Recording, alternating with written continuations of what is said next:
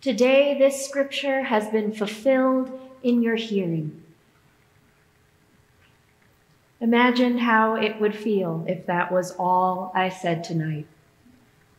We heard the words of the prophet Isaiah proclaimed The Spirit of the Lord is upon me, because he has anointed me to bring good news to the poor.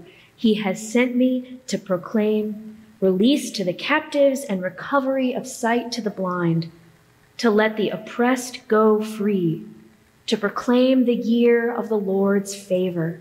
God has accomplished all of this in your sight.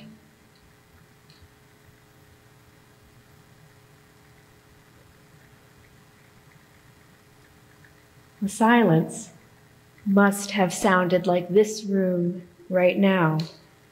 The sound of people sitting together, waiting for what's next. That kind of silence, people breathing, moving in their seats. When a crowd wonders together, is that it? It feels a little like panic when that happens, when what you're watching doesn't go as planned. Is that it? You wonder what what does he mean by that? What what does that mean? The familiar, beautiful words of Scripture came to a screeching halt, a confusing end.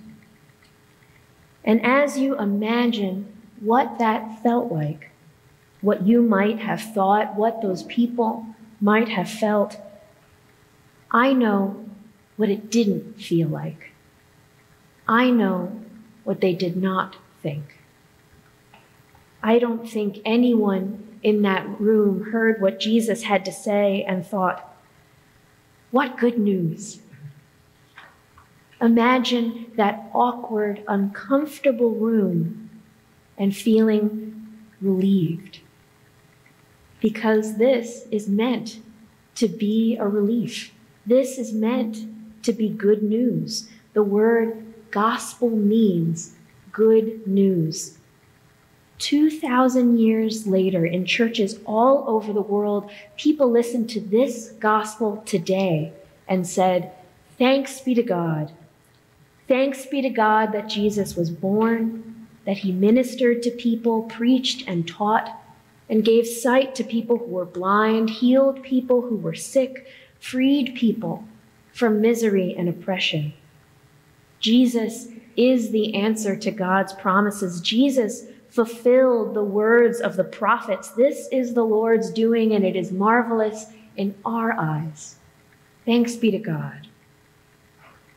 I think you came here tonight because you agree or think you might agree that it is good to know about Jesus. But that is only one piece of the puzzle here. Our gospel tonight is not only the story of one of Jesus' first sermons, it is not only that those people in Nazareth did not yet know what we do. Jesus mentioned very specific work good news to people who are poor, release to people who are captive, giving sight to the blind, freeing people from their oppression. Jesus is talking about eradicating inequality. The year of the Lord's favor is a specific thing, the year of Jubilee, Scripture called it. That was the time when all debt was wiped away. Jesus is talking about feeding people who are hungry and canceling student loans and medical debt and emptying jails. That is good news and that is good news that will turn our world upside down. We are here tonight because we're lucky in more ways than one, but tonight we are lucky and blessed to know what the people in that synagogue in Nazareth did not yet know. We know the end of the gospel story. We know that Jesus did all of this, He did it. And we know that the work of healing and loving and liberating led to suffering and death, and ultimately resurrection. we know that Jesus Christ triumphed over the grave. I have heard it preached that with God, everything will be all right in the end. And if it is not yet all right, it is not yet the end. Jesus came into the world to lead us out of sin and darkness, and we know that as a world, as a society, we choose sin more often than not. So God's work in the world has not yet finished. Jesus is still calling us to follow him. Drop your fisher's nets and I will make you fish for people, the story continues. Pick up your cross and follow me. Take, eat, do this as a remembrance of me. God's work in the world has not finished. It is not yet all right. So it is not yet the end. So tonight, that means for us that we need to hear these words of the prophet Isaiah as good news, every bit of it. Jesus is calling us to the work of the good news because it is good news to eradicate poverty, even if that means destroying wealth. It is good news for us here in New York City to close Rikers Island. It is good news that God wants us to abolish prisons entirely. That is the good news that God died for. And if this is not yet good news, God is not yet done with you.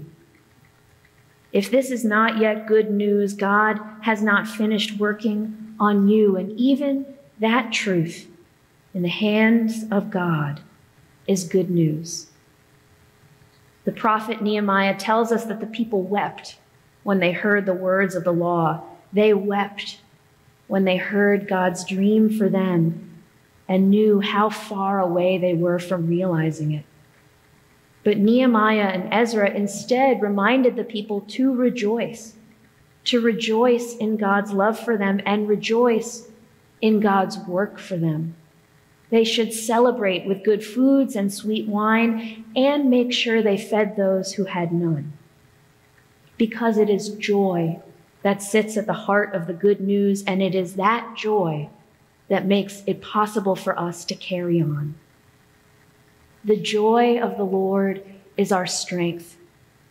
Jesus accomplished the good news of the Lord, proclaimed the year of the Lord's favor, and Jesus is calling us to free the captive and lift up the poor and the oppressed and tear down false idols from their thrones.